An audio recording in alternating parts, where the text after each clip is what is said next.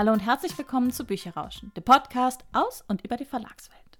Wir sind Jenny und Karina, zwei Verlagsmitarbeiterinnen und wir freuen uns, dass ihr wieder da seid. In der heutigen Folge wollen wir wieder uns einem speziellen Thema etwas nähern. Und zwar geht es diesmal um Buchformate. Also was sind eigentlich Hardcover, Taschenbuch und was gibt es da noch alles? Am Ende der Folge erwarten euch auch wieder zwei Buchtipps, diesmal zu zwei besonderen Büchern zum Thema Erwachsenwerden. Bevor es losgeht, habe ich auch schon wieder den Timer gestellt, damit wir direkt in unsere Folge zum Thema Buchformate einsteigen können. Buchformate, ich habe es ja gerade schon ein bisschen angedeutet. Ich glaube, das, was jeder kennt, ist halt Hardcover und Taschenbuch. Das ist so die größte Unterscheidung. Das sind auch die Standardformate, würde ich jetzt mal so sagen. Aber es gibt auch zwischen den beiden ganz viele Unterschiede. Denn auch Hardcover ist nicht gleich Hardcover und Taschenbuch ist auch nicht gleich Taschenbuch. Die Idee zu der Folge hatten wir übrigens einfach während der Arbeit, als wir nämlich mit Kollegen darüber gesprochen haben, was denn eigentlich der Unterschied ist zwischen Bezeichnungen wie Broschur, Taschenbuch, Klappenbroschur, Trade Paperback oder halt eben das Hardcover. Und dabei ist uns aufgefallen, dass gerade wenn man eben nicht im Verlag arbeitet und tagtäglich auch mit solchen Begriffen zu tun hat, man gar nicht unbedingt sofort weiß, was ist damit gemeint, weil manche dieser Begriffe eigentlich tatsächlich das gleiche meinen, aber eben unterschiedlich verwendet werden oder, oder bei verschiedenen Büchern mit draufstehen und man trotzdem sich fragt, warum eigentlich? Und genau deswegen dachten wir, wir machen eine Folge dazu, um euch auch so ein bisschen aufzuklären über die verschiedenen Buchformate, damit ihr beim nächsten Mal beim Buchkauf, gerade auch wenn ihr jetzt online vielleicht Bücher kauft, genau wisst, was bekommt ihr am Ende. Online ist vor allen Dingen auch ein gutes Stichwort, weil wir haben ja auch schon mal in unseren Verlagsbegriffen über Metadaten gesprochen. Und online steht nämlich auch immer dabei, was ist das für ein Format und was ist für eine Ausgabe. Und vielleicht habt ihr auch schon mal sowas wie Broschur, Trade Paperback oder Taschenbroschur gesehen und habt euch dann auch gefragt, was ist das eigentlich? Und man kann ja auch teilweise, wenn die Bücher schon in verschiedenen Formaten erschienen sind, auch auswählen dazwischen.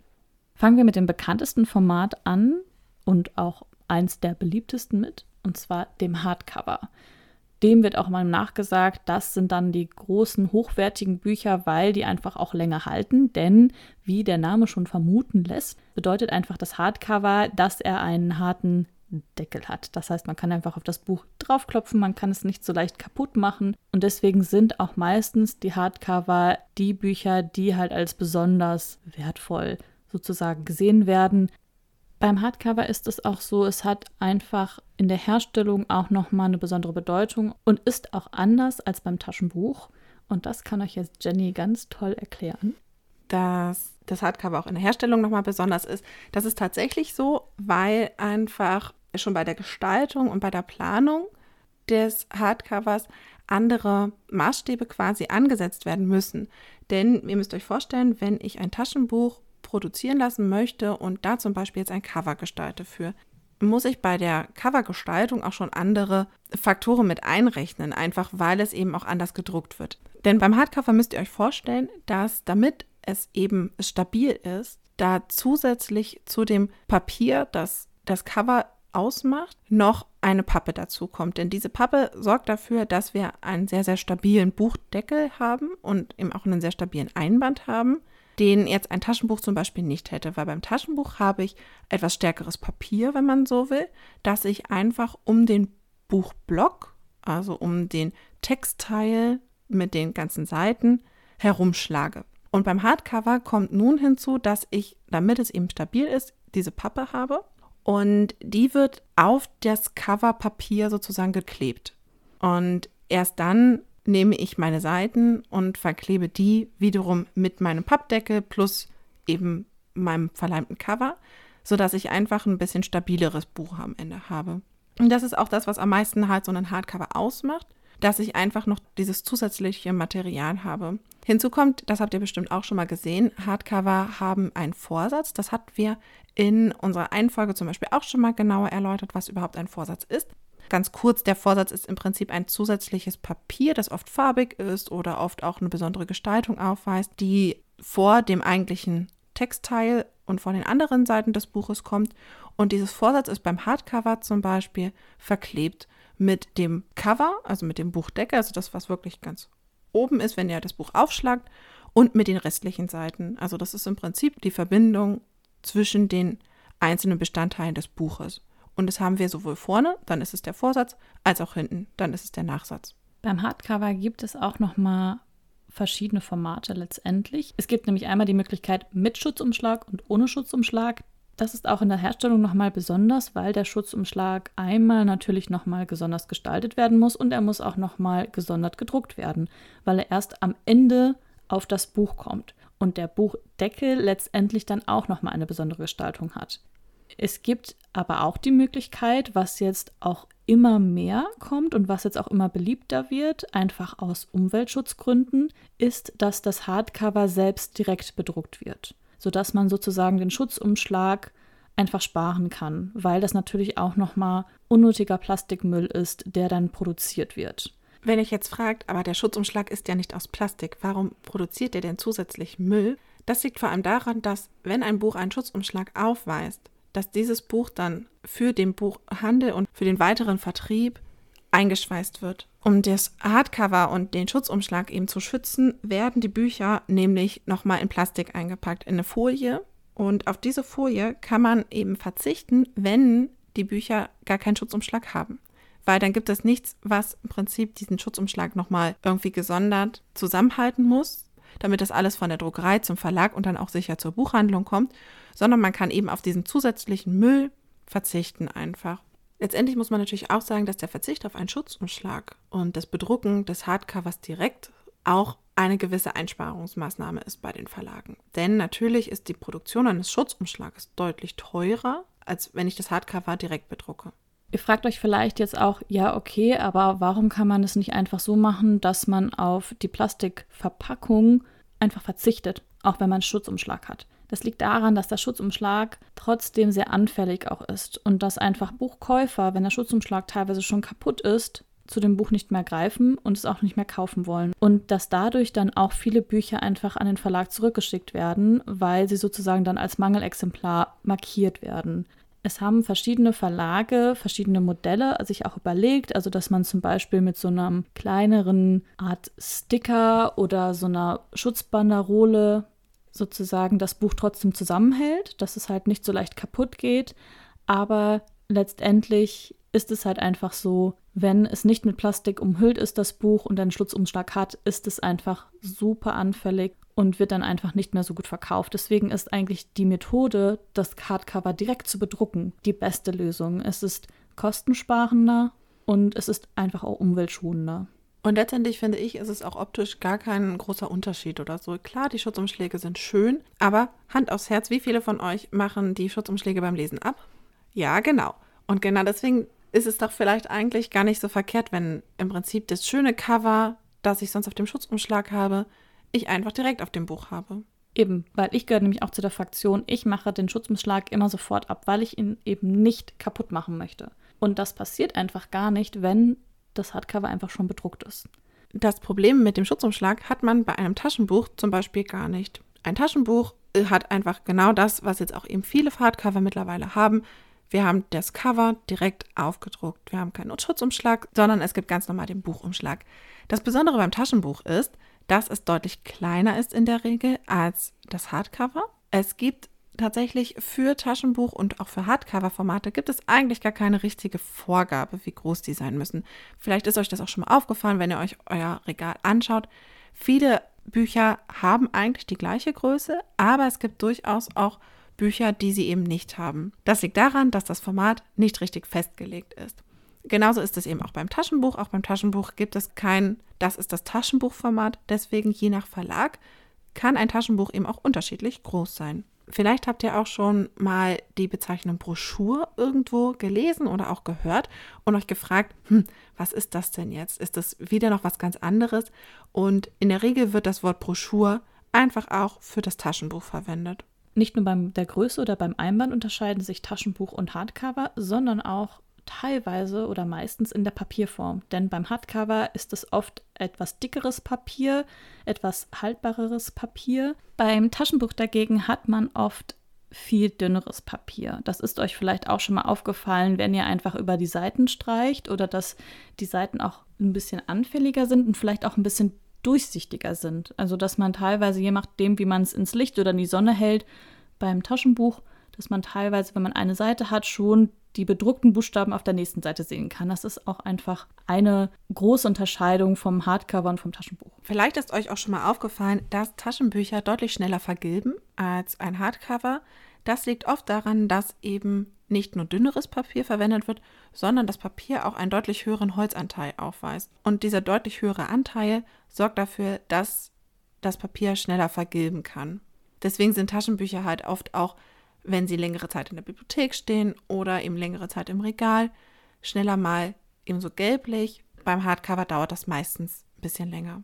Taschenbücher sind auch generell etwas anfälliger als Hardcover, wir haben ja auch gesagt, der große Vorteil beim Hardcover ist einfach die Haltbarkeit, weil auch wenn das Buch mal runterfällt, wenn man es aufschlägt und liest und knickt, dass da nicht so schnell was passiert oder dass da nicht so schnell Ecken kommen. Beim Taschenbuch hat man teilweise schon, wenn man es einmal durchgelesen hat, hat man spätestens beim Buchrücken einfach diese Linie, die, glaube ich, jeder von uns kennt und jeder von uns denkt, ah, jetzt stelle ich es ins Regal und man sieht ganz genau, dass es irgendwie gelesen ist.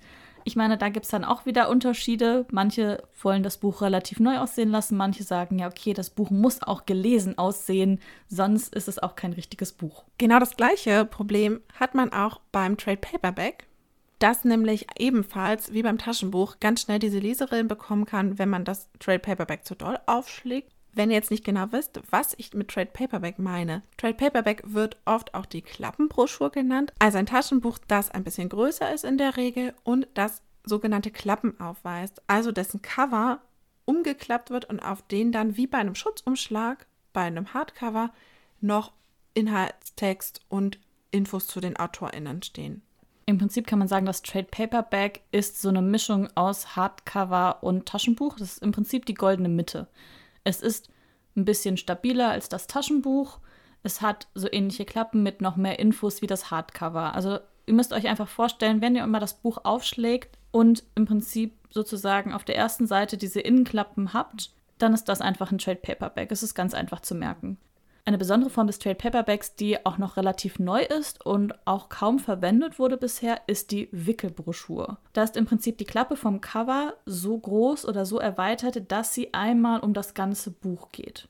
Das heißt, wenn ihr das Buch aufschlagt, habt ihr eine ganz lange Klappe, die im Prinzip das Cover weiterführt. Bei Trade Paperback ist es ja einfach, dass bei der U1 und bei der U4 dünne Klappen sind, die im Prinzip die Hälfte des Covers ausmachen. Bei der Wickelbroschur ist es halt ja im Prinzip viel größer, dass halt einmal um dieses Buch drumherum geht sozusagen.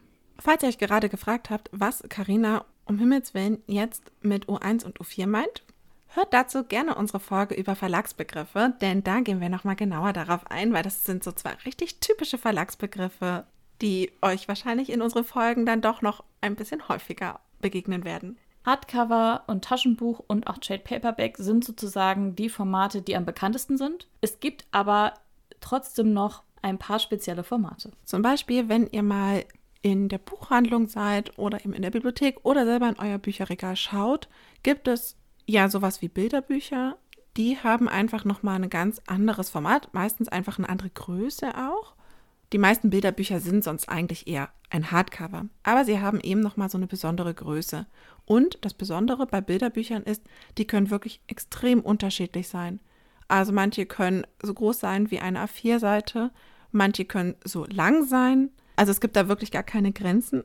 Was es ebenfalls gibt, das ist, meine ich, auch relativ neu, sind sogenannte Flexcover.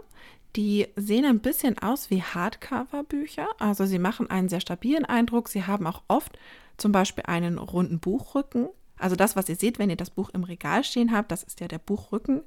Und der kann bei einem Hardcover zum Beispiel entweder rund sein oder gerade. Und das haben wir auch bei den Flexcovern. Besonders ist aber, Flexcover sind deutlich, deutlich leichter und lassen sich in alle Richtungen gefühlt verbiegen.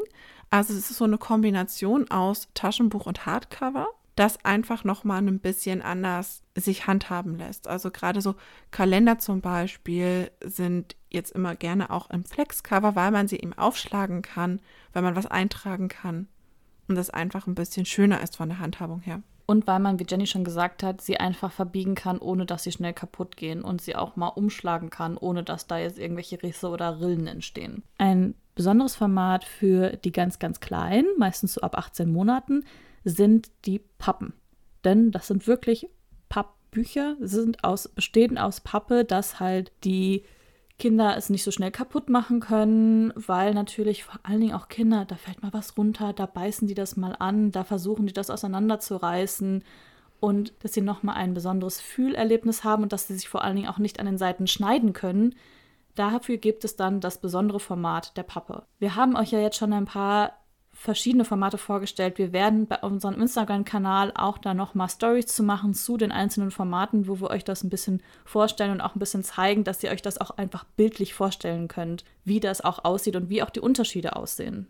Also schaut uns gerne auch mal bei unserem Instagram-Kanal vorbei. Da seht ihr auf jeden Fall dann nochmal ein bisschen mehr zu den einzelnen Formaten. Unsere Folge ist eigentlich auch schon fast wieder vorbei und deswegen möchten wir gerne jetzt zu unseren Buchtipps kommen. Wie eingangs schon gesagt, haben wir uns zwei Bücher für Kinder und Jugendliche rausgesucht, die sich im weitesten Sinne um das Erwachsenwerden drehen. Ich habe euch eines meiner Lieblingsbücher herausgesucht und zwar Die Mitte der Welt von Andreas Steinhöfel. Das ist ein wirklich für mich sehr besonderes Buch. Ich habe es als Jugendliche schon gelesen und es hat mich wirklich nachhaltig geprägt. Ich finde es ein ganz grandioses Buch, das einfach so viele Themen auch beinhaltet und ich nehme es alle paar Jahre immer mal wieder in die Hand und lese es nochmal. Und bisher hatte ich nicht das Erlebnis, dass ich gesagt habe, ich kann nichts mehr damit anfangen, sondern das ist einfach so wertvoll und inhaltlich so reich, dass man einfach immer was wiederfindet da drin. Es geht um den 17-jährigen Phil,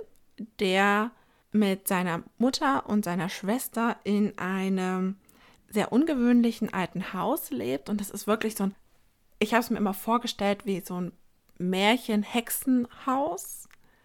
Also es hat einen Turm zum Beispiel, in dem auch eine Bibliothek ist und es halt alles ein bisschen zugewuchert. Also so ein bisschen was Verwunschenes hat es von den Beschreibungen her. Und genau in so einem Haus wächst er auf. Er ist 17 und natürlich in der Phase, in der man wirklich auch alles hinterfragt, in der man sich selbst hinterfragt, in der man einfach auch überlegt, was will man im Leben und wohin will man im Leben. Und natürlich auch die Liebe eine ganz, ganz große Rolle spielt. Und wir begleiten Phil eben genau auf diesem Weg, wo er selber entdeckt, wer er ist, wo er selber auch die Liebe entdeckt und gleichzeitig versucht auch damit klarzukommen, dass seine Familie vielleicht nicht unbedingt der Norm entspricht und eben doch etwas anders ist als die anderen und trotzdem aber doch vor allem eins zählt, nämlich glücklich zu werden. Es ist ein besonderes Buch über das Erwachsenwerden, das ein durch jede Phase, die man durchläuft, wirklich mitnimmt. Von den Zweifeln, die man hat, an sich selbst, an allem, was man tut und auch alles, was um einen herum geschieht, ob das auch so sinnvoll ist, was denn alles passiert. Und gleichzeitig auch die Frage, wo will ich überhaupt hin? Und akzeptieren die Menschen in meiner Umgebung mich so eben, wie ich bin? Und auch der Wunsch nach Akzeptanz. Also ganz, ganz große Themen, die auf leichte und trotzdem nahegehende Weise hier eingebunden sind und die uns wirklich mitnehmen auf die Reise mit Phil zusammen hin zu sich selbst. Zu sich selbst zu finden, darum geht es auch in meinem Buch, das ich ganz besonders finde. Es gibt es leider noch nicht auf Deutsch. Ich habe es damals, als ich im Praktikum bei einem Verlag war, jetzt kommt der Timer. Ich habe es damals, als ich im Praktikum bei einem Verlag war, gelesen als sozusagen als Angebot, als Lizenzangebot aus dem Ausland und ich war hellauf begeistert, sodass ich mir das Buch im Nachhinein, als es dann auf Englisch letztendlich erschienen ist, gekauft habe und bis jetzt immer noch enttäuscht bin, dass das Buch nicht auf Deutsch erschienen ist, weil es wirklich so toll ist. Und zwar heißt es When Friendship Followed Me Home von Paul Griffin. Also alleine der Titel finde ich schon großartig, das Cover ist wunderschön. Es geht um den zwölfjährigen Ben, der auch eine etwas schwierigere Kindheit hat, auch in Heim gewohnt hat und dann zu einer Therapeutin Vertrauen fasst, bei der er jetzt seit zwei Jahren wohnt. Und er ist so jemand, der ist eher so allein, er wird in der Schule ein bisschen gemobbt und in seiner Freizeit liest er am liebsten Science-Fiction-Bücher.